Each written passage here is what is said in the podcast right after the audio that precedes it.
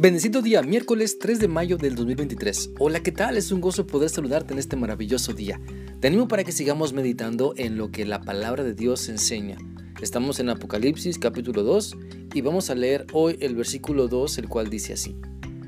Estoy enterado de todo lo que haces y sé que por obedecerme has tenido muchas dificultades. También sé que has soportado con mucha paciencia y que rechazas a los malvados has puesto a prueba a los que no son apóstoles, pero dicen serlo, y has demostrado que son unos mentirosos. Por medio de este pasaje de la palabra podemos entender que Cristo, que nos sostiene y se mueve en medio de su iglesia, nos conoce a la perfección. Sabe de nuestros esfuerzos por obedecerle, sabe de nuestra fidelidad al trabajar para Él, también sabe de nuestro intenso deseo de servirle y también de nuestras frustraciones, descalabros, luchas, tentaciones. Por eso debemos rendirnos por completo a Cristo, ¿sabes? Porque si Él nos conoce a la perfección, Él es el único que puede ayudarnos cuando le dejamos trabajar, cuando nos dejamos transformar por Él. Si nuestro Señor y Salvador Jesús está al tanto de todo lo que hacemos, debemos dejarnos ayudar por Él. Si Cristo está enterado de todo lo que hacemos, ¿por qué presentarnos entonces delante de Él queriendo fingir lo que no somos? ¿Por qué queremos poner una cara de piedad cuando deberíamos poner una cara de arrepentimiento por nuestros pecados? Dios no puede ser burlado. La Biblia dice en Gálatas 6, del 7 al 9 lo siguiente. No crean ustedes que pueden engañar a Dios. Cada uno cosechará lo que ha sembrado. Si seguimos nuestros malos deseos, moriremos para siempre, pero si obedecemos al Espíritu, tendremos vida eterna. Así que no nos cansemos de hacer el bien, porque si seguimos haciéndolo, Dios nos premiará a su debido tiempo. Sigamos adelante entonces obedeciendo a Dios. Él sabe de todas nuestras dificultades a las que nos enfrentamos por hacer su voluntad, pues el remar contra corriente no es cosa fácil el hacer lo correcto cuando todos se han corrompido no es fácil. El decir la verdad cuando todos mienten es todo un desafío. Así que tengamos paciencia mientras hacemos la voluntad de Dios. Corramos con determinación y también paciencia el camino en Cristo que tenemos cada día que recorrer.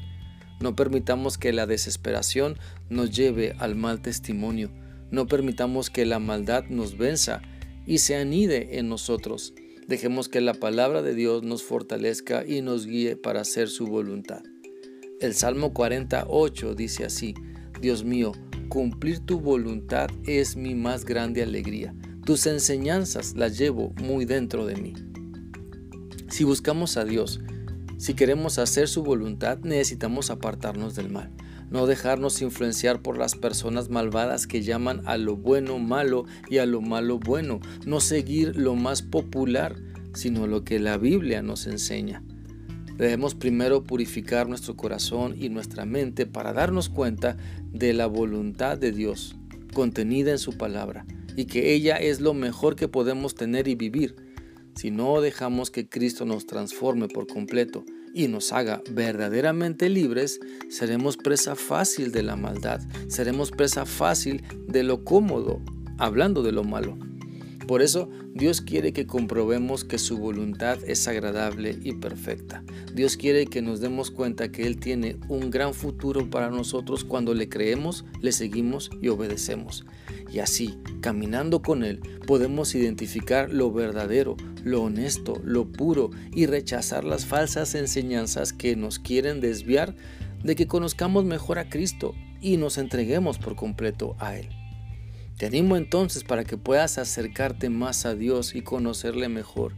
Nuestro Señor te conoce a la perfección. Él sabe, Él sabe todo sobre ti. Él te sostiene y quiere guiarte. Y es necesario que tú le conozcas aún mejor es necesario que tú te entregues a Él aún más para conocerle bien.